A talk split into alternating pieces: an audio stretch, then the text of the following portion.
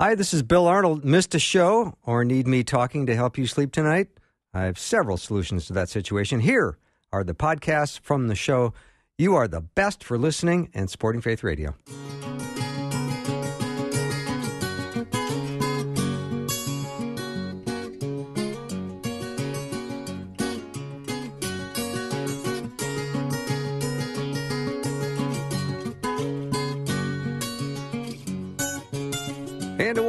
Welcome to Afternoons with me. I'm Bill Arnold.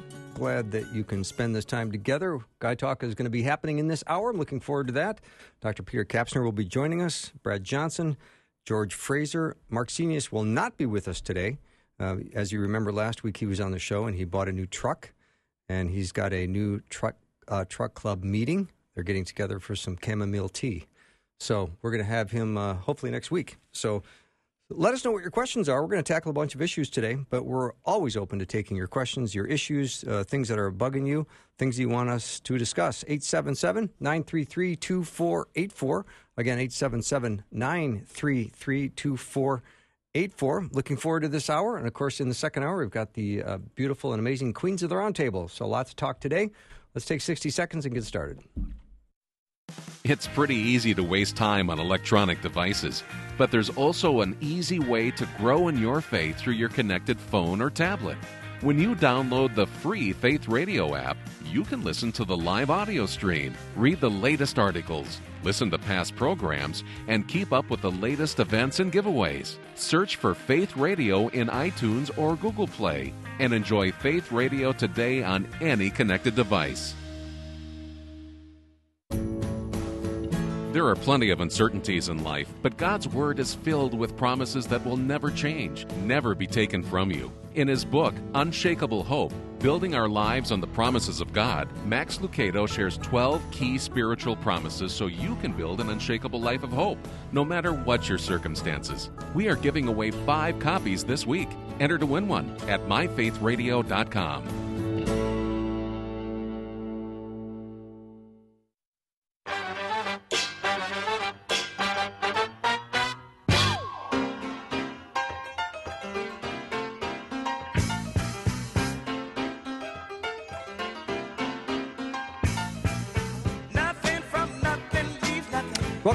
Welcome to the. Glad to have uh, the roundtable of men here. We're going to discuss Guy Talk. So, whatever it is you'd like us to tackle, let us know. We've got uh, Dr. Peter Kapsner in with us, as well as Brad Johnson from the University of Northwestern and George Fraser, the co host of Real Recovery. Gentlemen, welcome. Thanks, Bill.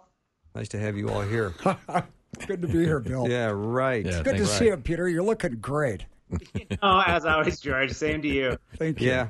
Peter, I got a question for you. Do you know the stress point on a potato chip where it breaks off and stays in the dip? Do you know exactly where that point is?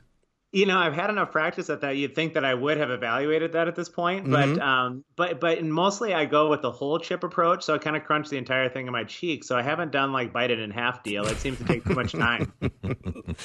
These are uh, these are these are tough questions that men a have good to tackle. answer. It is a Yeah, good that answer. was good. It is Not uh, easy. No, I know. All right, let's uh, get with question number one out here. I've got organized.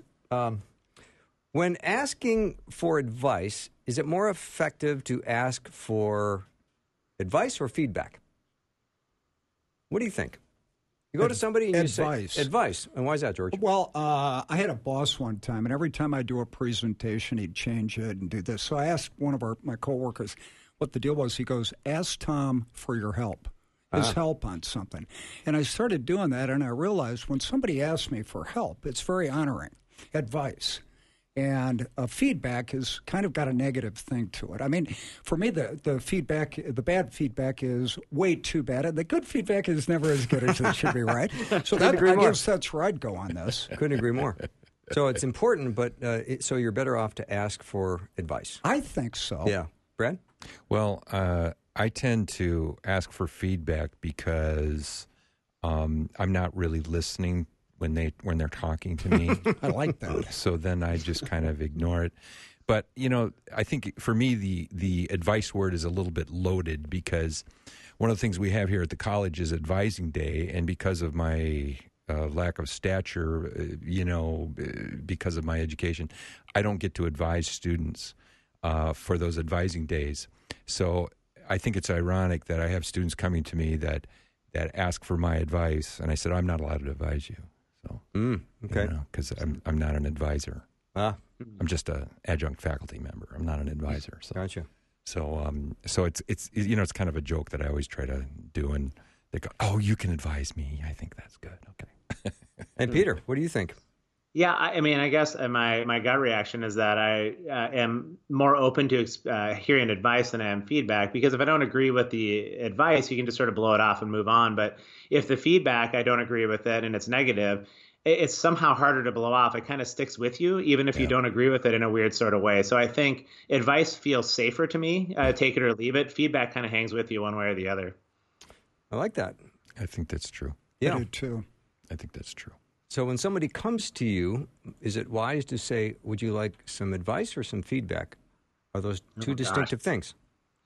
Yeah, you know, I'll just say for me, Bill, I have struggled giving other people feedback because it's coming through my lens and it sets me up as an authority for what is good and not mm-hmm. good in a situation. And, and it doesn't mean you shouldn't, but I would hope that with any kind of feedback, it's tinged with the humility of this is my perspective. I'm not appealing to the kingdom of heaven somehow, you know, as being the arbiter of right and wrong with it. So I think feedback actually is much more helpful, but if it's given with a bit of humility associated with it as opposed to I'm the expert, here's how you should proceed with your life. Yeah. I like. All right, uh, gentlemen, can you be honest with yourself with what you're lazy about? Work. So yes, George P. Fraser, work. So your answer is yes. No, I, I, I was just thinking out loud there. Yeah. I'm sorry. Yeah, that, you're using your, your outside voice there, That weren't was- you? yeah. Yeah. Okay. Uh, Because hey, we're all lazy about something, and can you be honest about what you're lazy about? I think that applies to, you know, everybody. yeah, I don't know. I mean, be curious to hear from you other guys too. I don't feel like I'm quite as defensive about my laziness as I was in my 20s somehow. So I, I, I've sort of become comfortable with it. Uh huh. Well, that's the advantage of being older. I think Yeah. you, you get you get to a certain age, right? And and correct me if I'm wrong, but I feel like at some point you cross over into that place where you kind of what people say and eh, you know it's not that big a deal to you. When you're young, it's really you, you take it and you and you you know it feels hurtful or feels good or whatever. Uh, whether it's positive or negative feedback, but I think when you're when you're older, eh, you know, you kind of have a sense of who you are, and so I don't think it bothers you quite as much. Just my opinion. Well, let me ask you this: Do you feel that that l- laziness is a component when it comes to evangelism? Like, you know what? I got a neighbor. I'd like to. I should go talk to him. You know, he's out cutting his lawn right now. I don't know if I want to. Is that something spiritual? Is that something lazy? Is that something voice in your head that says, "Eh, not today, maybe tomorrow"?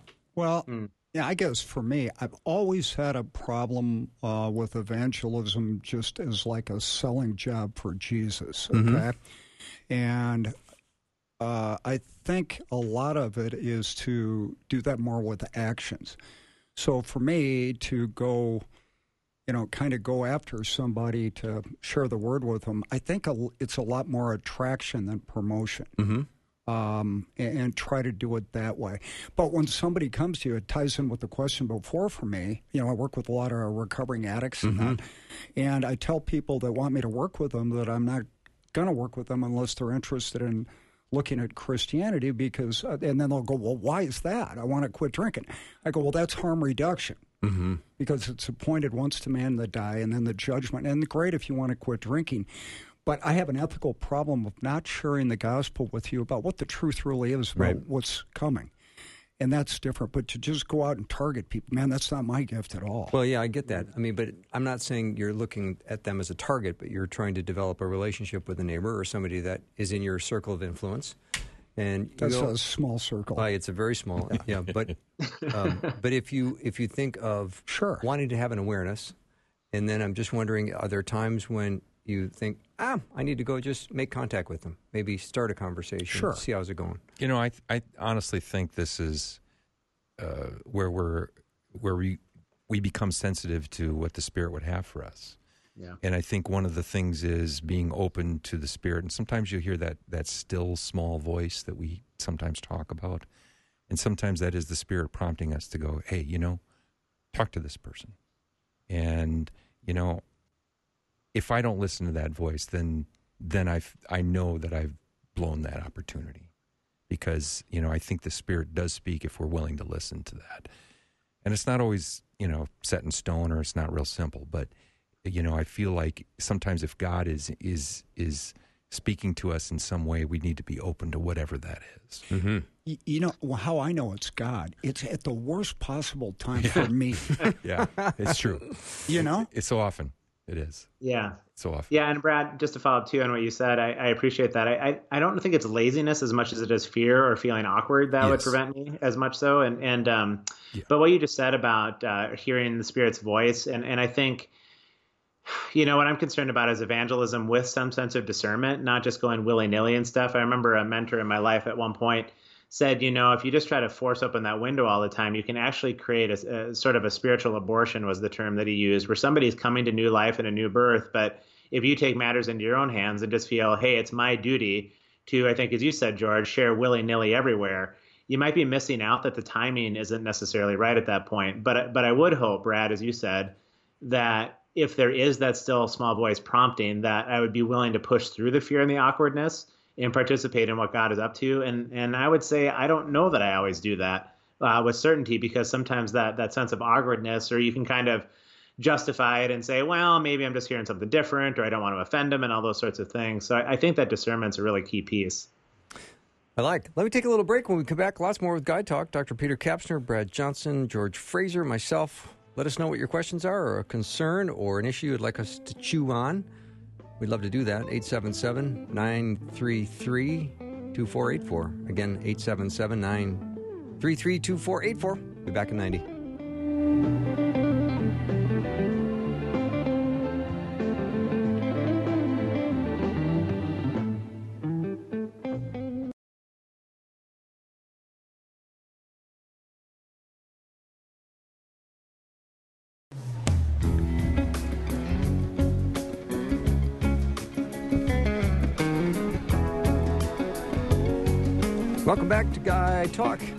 Dr. Peter Kapsner, Brad Johnson, George Fraser, myself. Let us know what questions you might have for us to chew on 877 933 2484. The Bible says, Mourn with those who mourn, rejoice with those who rejoice. Is it every bit as easy to rejoice with those who are doing something successful and and they're really doing well? or is it easier just to mourn with someone who's in a tough place? Oh. Can you can you celebrate another person, another man's success? why? Well, because the Bible says we should rejoice with those who, who rejoice. Hadn't read that yet. All right. Yeah, well, it's a, That's in Romans, isn't it? Yeah, It's a passage of we're not, scripture, We're not to that. We got. We're still in Matthew, I think. yeah. you know. well, I think it's easy to rejoice when uh, you know the Vikings make a great play um, at the uh, at the U.S. Bank Stadium, and and then everyone's rejoicing in that moment. Um, I think it varies for people. I, I noticed as I've gotten older, I am genuinely much more happy for people when they do have some success. I think as a young man, I was much more jealous of people's success. And um, another advantage to being a little bit older is is I think you can you can view it in the perspective of of your history. Yeah. Yeah, Brad, I was just thinking the same thing that um, certainly as a younger person, I don't think that was part of the deal. Pretty self absorbed, you know, and, and I, it, and, oh, I, I will say this though. I think it's easier to celebrate another person's success if you feel like you're in a reasonably decent spot in life. But, um, but if things are, if you're down in the dumps a bit, um, I, you know, I will say this. I'm not entirely sure it comes still to this day really easily when I'm in a, in a tough season in life to just readily celebrate somebody else's success. And I, I think, that probably is the mark of something important to be able to do that even if your life isn't going great and and not even in a in a false or patronizing way to actually celebrate somebody else if your life's not great boy that that seems to be some sort of spiritual maturity that I, think is maybe worth thinking about know, success is so weird. I mean, here's something Yeah. that's even weirder than I'm talking about Justin Bieber. Uh, but he just shared uh, with his 111 million fans um, about his ongoing battle with anxiety and depression. I don't, I don't know how old he is. He's in his what twenties, and Yeah. you've got the world, you know, at your feet, and you're an international music star worth gazillions of dollars, and you're you're anxious and depressed. I mean, that none of this brings you happiness. It's true. Yeah, for It's sure. true. You know, yeah, I need to work on this because I don't wish anybody ill will, but it, there's a little comfort in me when somebody is that successful and they still still struggle with stuff like I do. You know, it's like uh, as I've gotten older, as you say, the competitiveness. And when my friends do well, and now it's like I'm grateful they're my friends and I'm happy for them. But that took a long time because I think for guys, you know, life's a hockey game for me, and it's every shift's competition. And if you if you can run somebody on the boards, man, you do. And That's and- kinda true. And so it kind of it it's, it engages you. But then when you become a Christian, you start looking at that and you realize how self absorbed I truly am. Yeah. And when somebody does well, like people we work with get sober and get saved, that's as good as it gets. But still to work on it and other things in the world is tough for me. Yeah, I got to be honest about that. Yeah. Yeah, Because I. I guess I want it to be about me. Is that fair?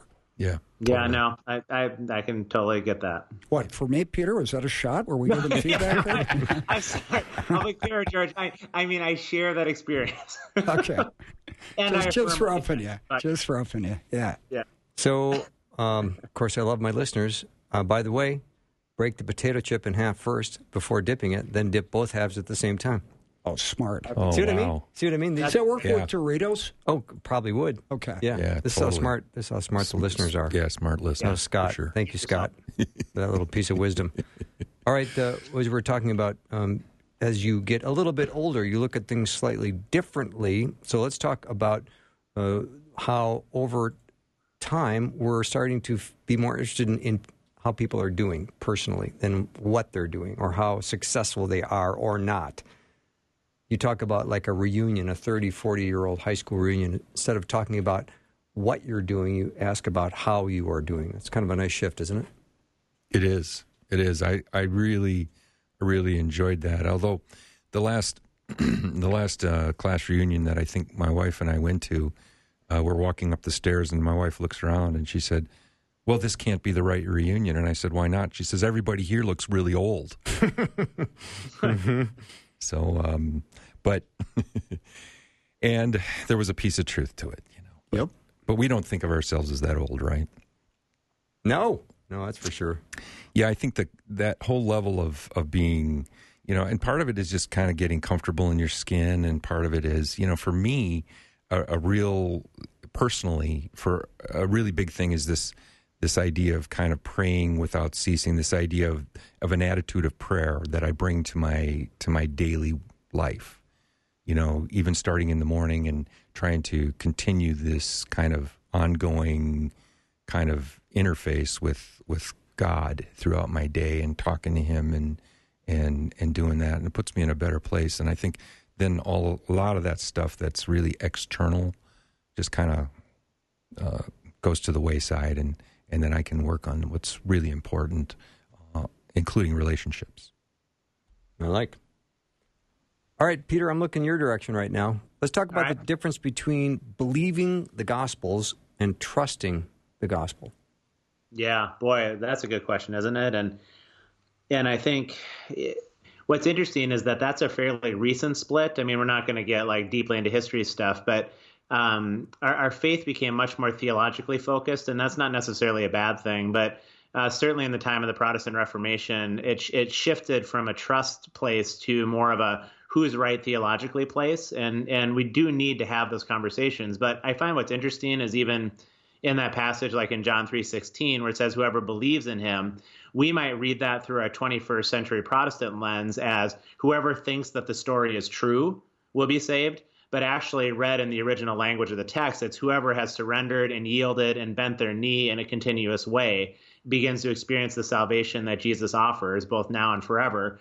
And so there's not supposed to be this disconnect between belief and trust. In fact, the only entryway into the kingdom is surrender, trust, and bending one's knee. It isn't being able to assent that all of the stories are true. And and I think that helps us understand even that idea when Paul writes that even the demons believe and they shudder. Because that kind of belief is sort of yeah the story might be true and they shudder but that's not the belief of surrender um, that the text is actually calling us to in so many of those other passages. So that that 18 inch thing they talk about the split between the head and the heart right? That that's a pretty recent development in terms of what would be true i think among many of us and why we struggle sometimes. Well i think it's true but the actual invitation is is to trust and surrender and yield. I like George? Yeah, I like it intellectually, but it convicted me. Uh, um, me and, and, and I think for me, that's the deal, guys, is that I believe it, but do I trust it enough to do it? And that's that's the break you know, it's like you always say you vote for Jesus. Everybody does. Everybody seems like a lot of people do. I mean, I want the get out of hell card. I want you to be my savior, but I don't want right. you to be my Lord. Mm-hmm. And that's right. the that's the thing. And Peter, you're kind of like having your dad show up at your party. You know, you just killed it for me. But it's good to see you. No, I think you're totally right. And and uh, I find what the more I get into the theology, the more my heart gets cold. And for yeah. me, it's oh. easier to go into my head than to bleed out of my heart. You know, uh, there's like a protection there that I know this, so I'm good. Yeah. And it's like, what are you doing? Faith without works is dead. That's right. Yeah. Yeah. I, I had Jim Wallace on the show. He's a detective, uh, retired detective from Los Angeles, and he was talking about police training, where they take you out into a range and they put a, um, a bulletproof vest on a dummy and then they pump some iron into the vest to show you that the vest will stop the bullets. Uh, so they yeah. believe the vest will stop the bullets, uh, but then you have to put the vest on and be in uh, in a work environment where you might get shot at. Then you have to put your trust that it will stop. Then you're the dummy. yeah. I wasn't going to go there, George. Yeah, no, that's, that's a great, great analogy. Example. Yeah, it is. For Sure, for sure. Well, you know, for me, part of my um, I, I went through this on a personal level uh, several years ago where, you know, you were talking about theology being cold, and I, I, I had my theology spot on right, right, and I I I record my work and get it get it done in such a way that, you know, my theology I, I've got it right, I've got it right, and God really started convicting me that I had to start living out of the heart, and uh, there's a whole ton of scripture in Old Testament and New that you know the, the heart is the wellspring. Yeah. and we have to live out of that heart. That's how we live our day. You know i can i can actually and for much of my life i was living out of my head. So i'm i'm use, trying to use my intelligence to be able to get me to the next level. But that's that's not really the way to live. You got to live out of your heart. It's a lot safer though it is. It is. it yeah. Is. And in some ways easier. Hey, Peter, guys, as long as we're on this, the question I would have as a believer who struggles, maybe when we come back. No, go ahead, and ask the is, question. If I find myself being convicted by what we just talked about, which I did, how can I change that? What can I do to Boy. work on that? Peter, you got 40 seconds. yeah, I, I wish I had a resolution. I mean, I, I, you know, I don't know. I guess the first thing that comes into mind, um, is I, I know for me sometimes it's that prayer of the centurion that I believe, but help me with my unbelief. It's that sense of you know ha, enter into those places, God, where there and reveal the lack of trust and invite me in those places to trust, and even sometimes physically opening my hands as representative of just opening my spiritual hands in all of this, I think can be sort of a helpful daily practice. Uh, the trust, and it's and it's funny. Um, we sometimes think all right, that Peter, you know we got a hard break. You know the biz. I'm gonna, oh, yeah, I'm gonna have right, to jump. Yep. Cool. Guy Talk will be back in 90 seconds.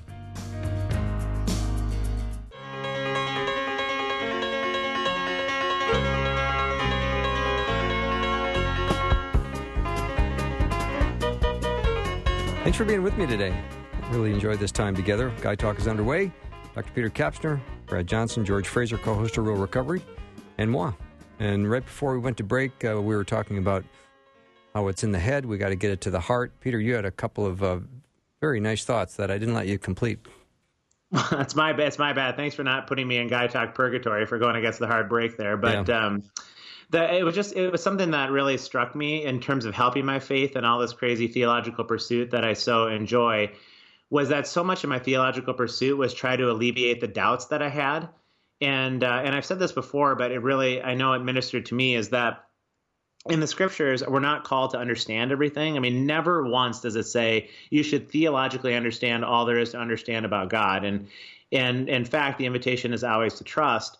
And what's weird about that whole thing, and, and George, gets to what you and I were chatting about before the break, that when we decide to trust and surrender, when we do open our hands like that, God sort of greets us with this interesting gift of faith that resides in the heart where Brad was talking about, that sort of the wellspring place. And that faith grows and grows and grows for a lifetime. And that is what alleviates our doubt. It doesn't mean we get get all the answers to the questions, but I think once we stop pursuing answers to alleviate doubt and instead surrender, then somehow the faith supersedes the doubt. It doesn't do away with it, but it's stronger than the doubt. So I I still have doubts in my life, but there's an anchor in the midst of those doubts. And and then the last piece of that is I think then theology can become an act of worship where you get to pursue God each day as opposed to an act of trying to prove something right or making sure you're in and other people are out and all the other ways we use it.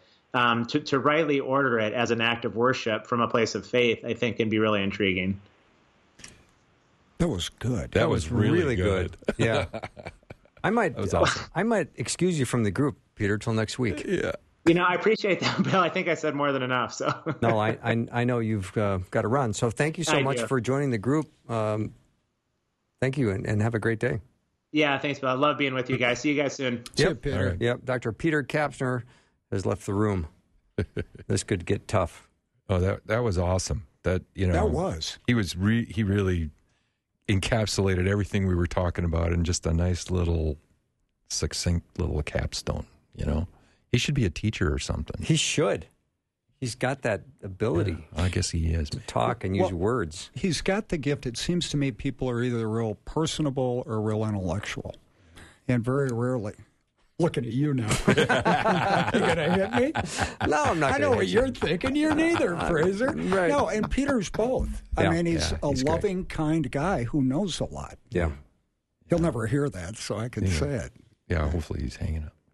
All right. So here's a story that came up. Um, it's now a, a national story, and it was st- all started in Des Moines, Iowa, where this kid, I think as a joke and kind of a, a fun, as a fun little gag, created a sign that said his little Busch Light beer supply was low, and I needed some money sent to his Venmo account. And all of a sudden, he got six hundred dollars sent to him. And he said, Well, I'm not keeping this. This was kind of a joke. So he donated it to the Children's Hospital. And then when they got word of that, donations came in totaling roughly $900,000. Wow, amazing. And Anheuser-Busch jumped in with tremendous match sponsorship. And so they raised a lot of money for cancer kids. And then he, um, somebody dug into his, his Twitter account and found a, you know, a tweet he did from when he was 16 years old. He's 23 right now. And now all of a sudden, like 20,000 people have unfriended him, and An- Anheuser-Busch has pulled their sponsorship money, and I, I guess it's kind of dried up. So, what do you think about this cancel culture, where all of a sudden, you know, one day you're doing something good on behalf of helping kids with cancer, and the next minute you're just they're trying to crush your whole career or life? No, that wouldn't be too hard for mine. No, you I know. career. Uh, you know, okay, it the, it's a joke to start with. Right? Uh, it comes in, and there's a lot of getcha gotcha going on in our country. Mm-hmm. There is. And, you know, about the political correctness, I'm old enough now where I can be politically incorrect without trying to be politically incorrect. and it's one upmanship. It, it really is. And I think we do that to reinforce our own importance and identity. Uh, you know, about we're right and you're wrong. And um, I don't know, it's just way out of hand. But the media culture, I'm not on Facebook and I don't tweet. I don't have time for that, but that's the new way of have, you don't have communicating. time for that? Okay, I lied. That's kind of surprising yeah. to me. yeah. I'm Yeah. resting a lot. Yeah. So, Brad, you, you spend a lot of time with students, so they're very socially media savvy. they are. Uh, what counsel do you give them? you know, uh, so I look at it f- kind of from a, uh, a career counselor point of view, where I say, hey, you know, be careful the kinds of things that you post because employers are looking and they're watching. So I think, and in general, I would say that probably most of our students here are, are really great about doing things that are appropriate and not inappropriate. Um, but you know, this kind of cancel culture really does concern me in the sense that uh, I I don't know how many of our 16 year old selves could stand this kind of scrutiny, and uh, I know I certainly couldn't, and I don't. A lot of people I know couldn't withstand this scrutiny, and and um, and just because this guy uh, was doing a good thing, and just because he said the wrong thing, you know, at the at a certain point in his life, I don't. I think they're. I see them as mutually exclusive concepts for for myself, but somehow uh, it gets tied together, and a lot of it is about you know whatever people are talking about, and and uh, and you know, uh, I'm thinking that you know, uh, you know, when Jesus I don't know if you remember that time in, in, in the New Testament when when the prostitute came and everyone was getting ready to stone her, and which was the custom of the time. And Jesus says, "He who is without sin cast the first stone." And my thought is, wow, you know, and and what happened? And he said, "Be on your way and go and sin no more." And you know, how many of us are willing to throw stones? You know, uh, and it, you know, we have the plank in our own eye. Mm-hmm. What do you think about some of the the expressions like the bracelets and things that what would WWJD, what would Jesus do? Do you do you feel that you can stand up and accurately say what Jesus would do? I mean, he has the power alone to forgive sin, to tell people to stop sinning. We can do that, you know, because that's what Jesus would do. Um, how do you deal with that? It's a big. It's a. It's certainly a big question. I think it's pretty arrogant for us to think that we know exactly what Jesus would do. What we do have is the uh, the scripture that tells us the things that Jesus did. Mm-hmm. So we can measure that uh, against what he's done in in his time. Right. And and I think you know for the most part I think you can get a real good sense of who Jesus is by the New Testament and by his words in the New Testament. And I guess I would argue that that you know we can extrap we can extrapolate in our modern time what that might look like f- for us. Does that make me right? And eh, maybe not. I mean, you know, I think um, uh, you know I've I've made mistakes in that process, but I would say that I think we can kind of get a sense of who Jesus is. Mm-hmm. Georgie, any thoughts? Well, yeah, I, I think it's really hard because the, we label things like we're, you're on the right or you're on the left. And, and my guess is culturally at the time, Jesus would have been on the left compared to the old Pharisees and the conservative people. I don't know how that translates in our time, but I think the easy thing is to objectify people by a label left, right, conservative, liberal. Uh, they're on our side, they're against us. And I think when you look at it as we're all God's kids and we're trying to get people to know Jesus, we need to have it more inclusive from the Christian standpoint rather than exclusive. Well, we're we're all created in God's image, but we're not all His kids. Well, not I, until you I know get that's saved. A, that's okay, John but it's 1:12. yeah, but he uh, he wants everybody saved. Right. So we are. I think technically, you know, you're right, but I think to go that a guy's not God's kids because he's not saved. My job is to help him get saved. Is the way I see it. Yeah, because God's still pursuing him. Or I them. think so. Yeah, God's Um, always Do you know what I mean, Billy? Yeah. Yeah. He's on a search and rescue mission. Yeah. And, Absolutely. and never gives up. That's we right. sometimes go, well, I'm still praying for him, but you know, we're not pursuing the way the way God is. You know, I and I'm working on not saying that. If I'm not going to do it, then I don't do it. Well, Well, I'll pray I'll for be- you. pray Get for out of here. I'm done talking to you. you know? And uh, yeah, I, I, I like that. Is that if I look for differences, then I can exclude myself from being involved with these people. And I can also take it that I'm superior to them. I'm right. You're wrong. You know, I'm still a sinner, even though people are out there sinning, and I classify different sins as worse than others, and Yeah. I got a lot of work to do. And I think when we remember that, that our redemption not doesn't come from us; it's from Christ. We could, I can look on that with a lot softer thing than I do. Mm-hmm. Fair? Yeah, very fair. Yeah, absolutely. I totally agree with that. It's hard to do, though. Oh, it is. I talk a lot better game, but well, yeah, it's hard to live in that moment. uh, How to do yeah. that. So, how do you uh, respond to people's doubts? Are you able to be gentle with them? Are you are you, do you feel like you get a little bit?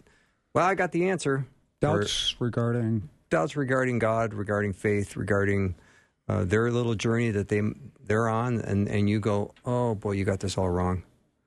Um, how gentle can you be? I, I think of how Jesus responded to doubt. Um, he was firm. Yeah, you know, I, I think for for me, I, I, you know, my personality is such that uh, I really love to be right, which is one of the reasons why I think I'm a good teacher because I am right most of the time. Um, and I say it kind of sarcastically, but there's a part of me that really does like to be right. And I think that's a, there's a little part of all of us that's like that in varying degrees.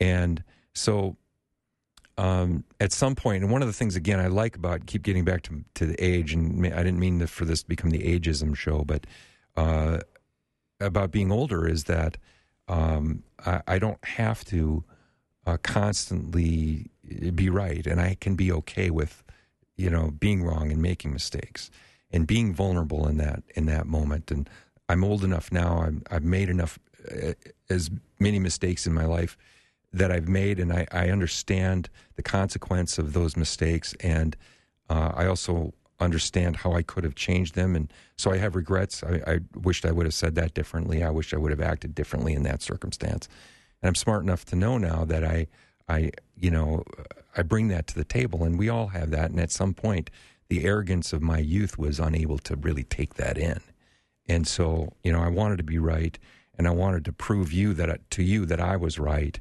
and so then I'm jamming my theology down your throat, and you're going, eh, I don't like, I don't like that because it doesn't feel good.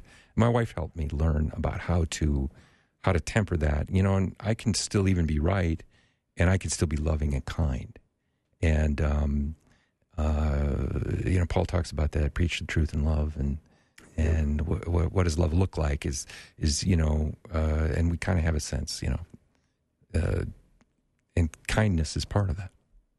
Yeah, the truth and love sh- are, are the guardrails on the highway, and they keep you on the road. Yeah. They're supposed to. They're supposed to, yeah. Let me take a little break. Guy Talk's underway. If you have a question or an issue, 877 933 2484. Be back in a minute.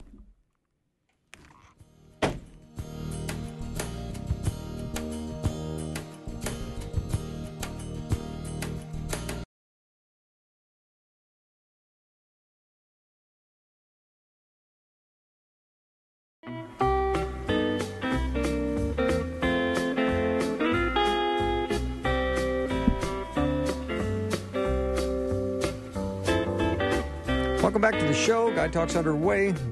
Dr. Peter Kapsner has dropped out for the rest of the day. Oh, I think we need to talk about I think then. we should talk about him. He said something pretty wise. The last thing he said, I can't remember already what it was, but it was wise.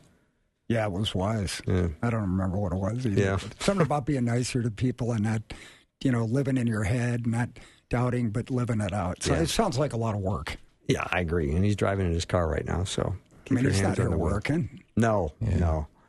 So, if you go to a funeral of, or you know, so many funerals are secular nowadays, where they're just come to the funeral home and we're going to have a little service, and what you hear is a complete ball of nonsense.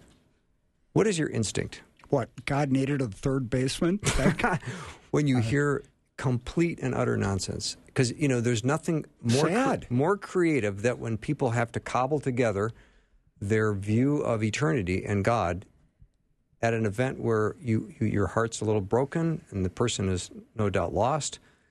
And do you ever have a do you ever want to say anything or do you just kind of hug and love? Hmm. well, what can you say? Well, I I know. That's always hard.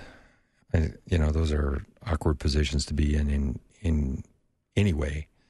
But then to to hear that kind of stuff always kind of breaks your heart a little bit because there's you know for for me one of the things that really helps sustain me is this idea that I know that there's something bigger than me, there's something larger than me, there's something more than this life, and uh, you know that's a that that's something I always keep holding on to, you know, and for me that helps my, with my faith. That helps me to to get to the next level, whatever that is. But when people are saying quite ridiculous things about heaven, because he's up in heaven right now, you know, mm, doing whatever he's doing that he did on earth. You know, he's he's got the jazz records on, and and uh, the grill is open with you know the burgers are on, and you go, that's just so ridiculous. I don't even know how to respond to that. Yeah, we know that's not true because they're playing golf. But uh, yeah, Um, I, I think for me, when that happens, and I, I agree with you, every time I go to a funeral, I think about what's going to happen when I die. And you fast forward through all the stuff, and then you go, I, I got eternal life. And then when I hear that the person didn't, I, I, I guess it's gotten as I've got older, Billy, that when I hear somebody died, I go, oh, okay, that's sad, but it's great for them if you know they're a believer. I mean, right. Um, but you know, and I almost died a couple of years ago, and I disappointed a lot of people by still being here. But I got to the point where I realized I didn't think enough about what's coming, and when I get stuck on something, you know, you you fast forward everything, and you get to that, and you go, "Thanks be to God, it is true." Mm. And and we look at it eternally. So I guess I'm sad. And then you think there's people living. Am I doing everything I could uh, get it out there? And I'm not. Mm-hmm but uh, funerals for me really reinforce my faith. You know, they do me as well. Yeah. I mean, they're very pivotal. They punctuate. Um, obviously, uh, it's a moment of of pause where you hear what's being said about the lost, the loved one who's just gone on, and then when they don't have a relationship with Christ and they generate a pile of nonsense about what they want to believe that has no basis in any kind of biblical truth. I always think I pr- I pray I'll have an opportunity down the road to talk about who constructed those thoughts about the message. Yeah. The whole idea that they're water skiing in heaven tonight. So I don't think so. You know, uh, I had a boss at the Salvation Army who told me one time that George, you realize at your funeral that 10 minutes afterwards, your best friend is going to be thinking, I wonder if they have potato salad downstairs with the lunch. Mm-hmm. And it really makes you think about you're going to die. You're not that important. That's how I took it, but God is. Yeah. And I went to a funeral a while ago, and I got to admit, it was long, and I was hungry. and I was kind of thinking, I wonder if they got those big cookies down there, you know? Did uh, they? Yeah, they did. They did nice. Big, oh, gotta yeah. love the big cookies. Yeah, yeah. But but I think there's a lot of truth to that. And what I you know to kind of I answer a little bit what you said. I try to look, step back and look at it in a bigger way. You know, I you joked around about playing golf in heaven. I joke around about playing football in heaven because we're going to have a new body, right? And my new body will will have really great knees, and I'll be able to really really run the ball and be a great running back, which I never was in my real life. Uh, so the point I'm getting to is that I think what people are trying to do is that, you know, that person is trying to, you know, he's in his happy place, whatever, his or her happy place, whatever that is. And so as I'm, so I try to understand it in a bigger context that I think the, the feelings that you get when you golf or when you play football or when whatever, whatever happens to be the story for this fella – or a gal, then, uh, you know, I think in the big picture, I think maybe God can do that for us in, heaven. So, you know, I, I, joke about playing football in heaven, but I, I really think that whatever football brings me, that joy, that happiness, whatever that is here on earth, my thought is in heaven, we're going to have a piece of that. So, in a small way, maybe they're they're trying to, you know, trying to do that, even though theologically they're, you know, not right. Mm-hmm. So we were talking about rejoicing with those who rejoice, mourning with those who mourn. As three guys who are, you know, we're not in our 20s or 30s anymore, but when you watch sports, and I know we all enjoy watching sports, occasionally, yeah. occasionally, and you see uh, a great, you know, run scored or a or a, a shot that goes into the upper right hand corner um, of the net, uh, you know, and there's that primal scream by the person that just did it. It's that you know that that that that sheer enthusiasm. Yeah. And don't you miss that? Oh, totally. When do you get to do that in life? Totally. You know, uh, uh, but I think we're going to do that in heaven. I know we are. We're totally going to do that. Yeah. And whatever that is. Extreme joy. Extreme joy. Extreme, overwhelming joy. And there's something about watching sports which I love, and I when I see that a guy do that, it's cool. But I go, huh, I'm not doing that in my life. and the coolest thing I can see happen and experience is seeing a dead person come to faith in Christ and become alive. Yep. And they go from dead in their sins to alive in Christ.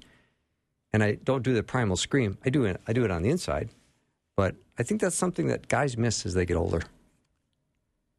I miss a lot of stuff. uh, I, I, I, think that's right. We were talking earlier about like going to the reunions and things like that, and, and I think after you do it enough, you know, you do miss that. But what I really miss is the snappy patter of the guys on your team and you know that kind of the camaraderie. Stuff. Oh yeah, and and yeah. you know the intimacy by insult. You know how guys right. do. That's uh, how we tell each other we love each other. Uh, yeah, totally. yeah, yeah. Nice shirt. Yeah, yeah thanks. yeah. Uh, but uh, I think as you get older, there there are other ways to do it. And I know I have gotten with sports to where I can really celebrate what somebody else does. I watched this uh, Simone Biles. Is that her name? The gymnast. Mm-hmm. Okay, I'm a hockey guy. She's probably the best athlete in the world. I've never seen anybody do anything like that and way better than the competition. And it's like, that is cool. Yeah. So it's not as competitive for me as it used to be because you want to win. Yeah. And now I can see other people. And it's a lot easier to turn it off, go upstairs, go to bed, you know. yeah. Hockey starts in a week, Billy. yeah. Another listener said, um, uh, Bill, I miss having the energy I had when I was younger. And of course, that applies to, you know, life. We all do. Yeah. Go yeah. lie down. You'll get over it. Really? Just yeah. go take a little nap. Naps huh? are great. Are you a napper, George? No, I pray about 20 minutes at 4 o'clock in the afternoon. I lay down on the couch and wake up. You just call it prayer? Yeah. It yeah. starts that way. Okay. If I can get it. Yeah, it helps a lot. Yeah. So, what is God, uh, anything God is telling you, working on you right now that you can share? It's kind of a broad question, but.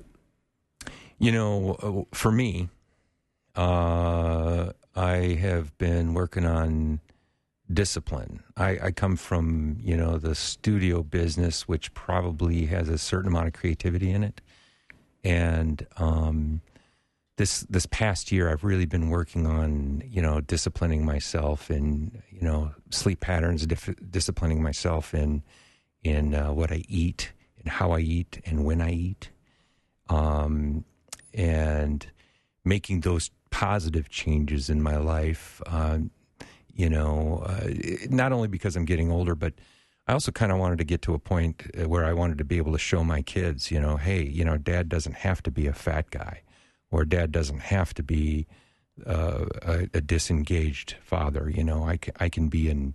Uh, so I've been changing a lot of those things. So for me, it's about it's been about discipline, and it's something that I think I started in my life as a young person because my my uh, my parents were fairly disciplined in many ways, and so that was lived by example. But then I think uh, in the middle part of my life, I kind of lost some of that, and it's really kind of um, kind of fun to re-engage that discipline part of myself. So that's what I've been going through. Yeah. Nice. Georgie, anything? Well, I think, Bill, I've kind of achieved a level I never thought possible. Yeah, and I'm I just trying to maintain that. Uh-huh. no, I uh, uh, was just talking to my mentor today, Danny. Yeah. About. sorry um, for him. Yeah, he's done. Eh, if I had a better mentor, I'd be farther along. But about a book project that I said I was going to write three years ago. Mm-hmm. How's that going? And uh, I've really gotten convicted of it.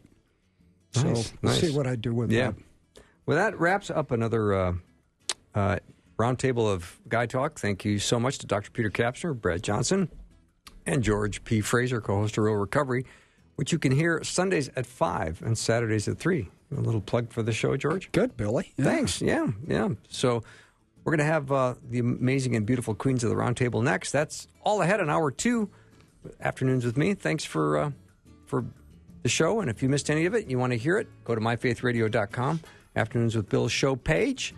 So I'm looking forward to it. If you have any questions for the ladies, uh, we're going to take those questions as well at the same number, 877 933 2484. I think I'm going to ask the ladies what God's been teaching them lately. So you're going to not want to miss any of this. We'll be back in a couple minutes.